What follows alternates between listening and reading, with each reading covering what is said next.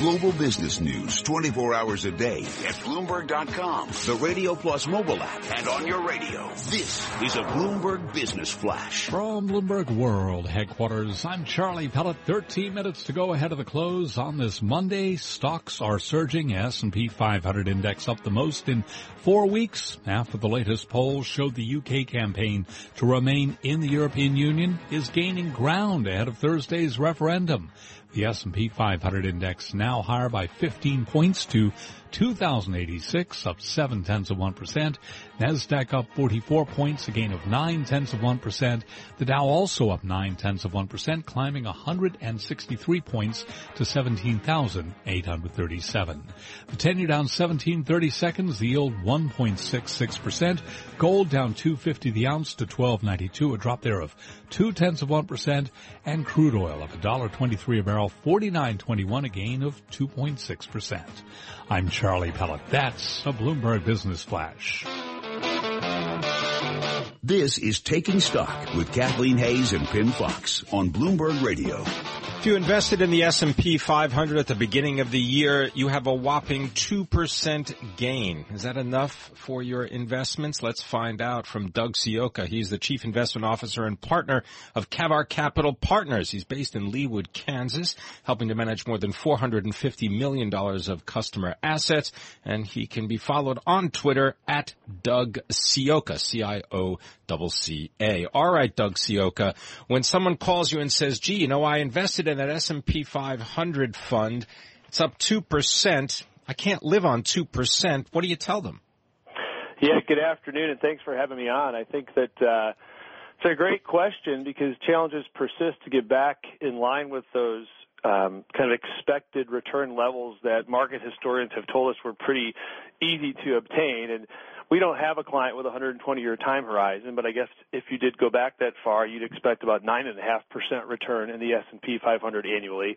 The interesting thing is, Pimm, just contextually is the last 16 years, going back to the turn of the millennium, uh, the S&P has averaged just above 4% per year. So maybe it's an indication that the mean reversion tendencies to get back on that 9.5% path are strong, or maybe it's giving us an indication that those types of returns at this point just aren't going to be available in the market. Interesting, isn't it, Doug, how, uh, you know, you keep, people keep waiting, you know, every so often, like the Fed keeps waiting to raise rates and the economy uh, starts picking up and they think they can, and then something happens, right? European debt right. crisis, uh, Greek's going to default. Now it's the Brexit vote, and I wonder for the markets to what extent this is the same kind of condition where it's not just about companies' uh, bottom line and top line and earnings. It's not just about even the strength of the U.S. economy or global economy. It's also about these global macro events that keep hitting the world and therefore hitting the markets.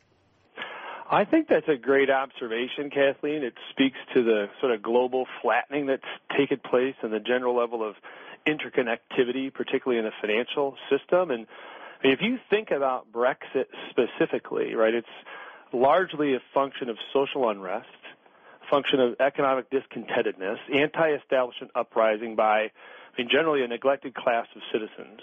And to me, that sounds real similar to the fervor, the enthusiasm surrounding candidates like Donald Trump, Bernie Sanders right here in the U.S. It's almost it's somewhat of an indication of an absence of leadership. I mean, there's no vision, no articulation, no feeling of broad representation and inclusion. And there's a heightened susceptibility of fracture, therefore, in any union.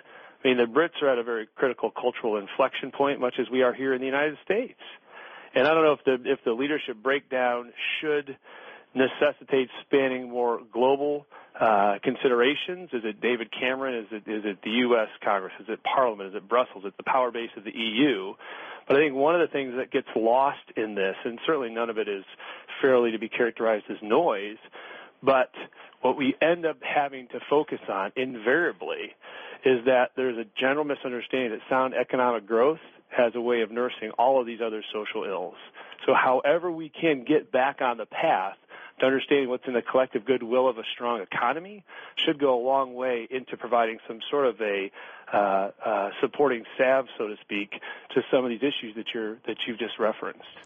Doug, you know, it's always easy from the cheap seats to say what you should have done. And I was looking Sure. at the Philadelphia Gold and Silver Index up more than 101% year to date. Looking at the Philadelphia Utility Index up nearly 16% year to date. What area of the investment world should you be putting your money to work in right now? Yeah, and gold is always difficult, Pimm. I mean, certainly gold had done so well for so long when none of the preconditions we've all learned and been educated to think need to prevail for them to do well, right? The gold did really well in low inflationary environments.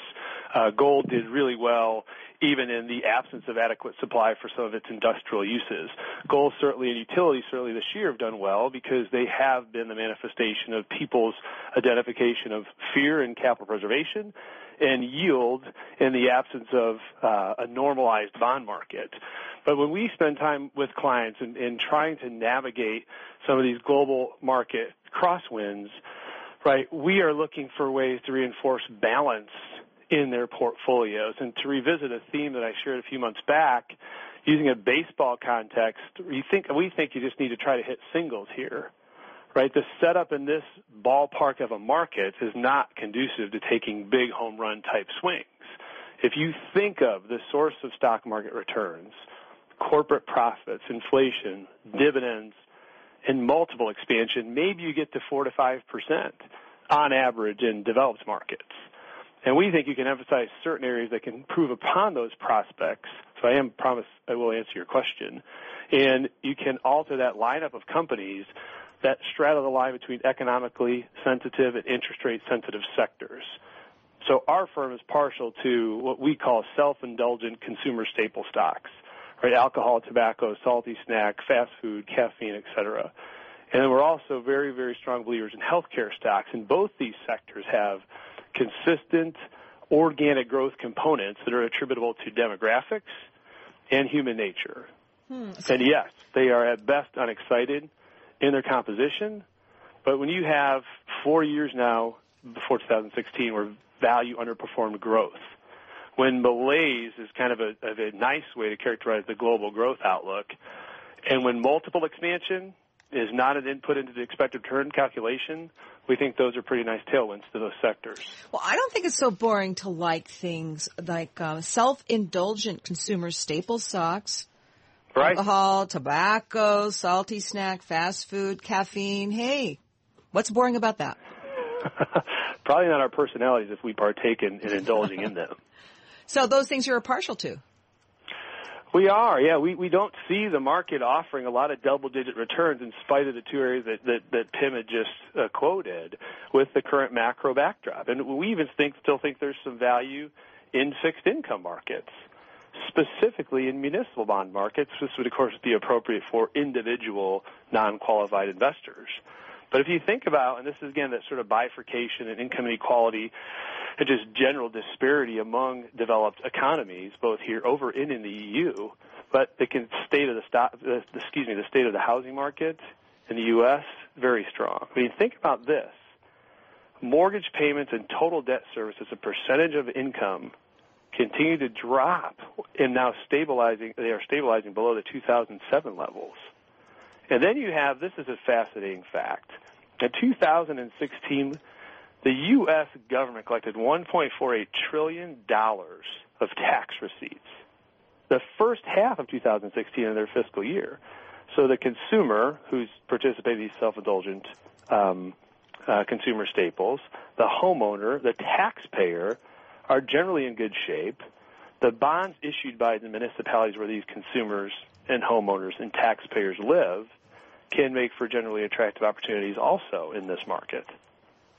Well, you just got talking about, just got finished talking though about the angst that people feel in the in the political environment. So, if we can just put the, the, the sort of feeling part of it aside, I mean, what about buying a sector that has been beaten up, like the energy business? Yeah, and, and, and, and it had been beaten up, I guess. But I think it's the top or top one or two performing sectors now, given the recovery in commodities. And think back to what Kathleen was characterizing initially. You have a um, commodity market that was defined or driven by this fear of a Chinese hard landing. And all prices correlated so negatively. Granted, it was exacerbated by the strength of the dollar and the expectation of higher Fed, uh, the, the Fed raising rates. But the primary function that drove those prices down was again more angst in fear that a market, an economy that's the second or third largest in the world, was only going to grow at six and a half to seven percent. So I think maybe the emotional parsing that can be done to have more of a fundamental focus on some of the economic underpinnings is what always needs to take place and tends to endure over long periods of time in investing. But in the short term, don't you think we'll always be ripped around, whipped around by some of the emotional uh, components of, of the investor psyche? Well, it may be whipped around by it, but the idea is that if you're a pro, you want to stay away from the emotion. Absolutely.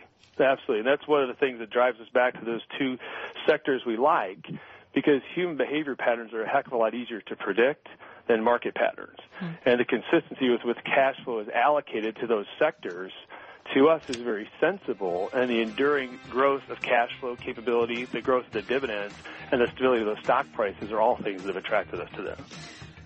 Doug Ciocca, thank you so much for joining us. Fascinating. He likes everything from uh, indulgent consumer staple stocks to munis.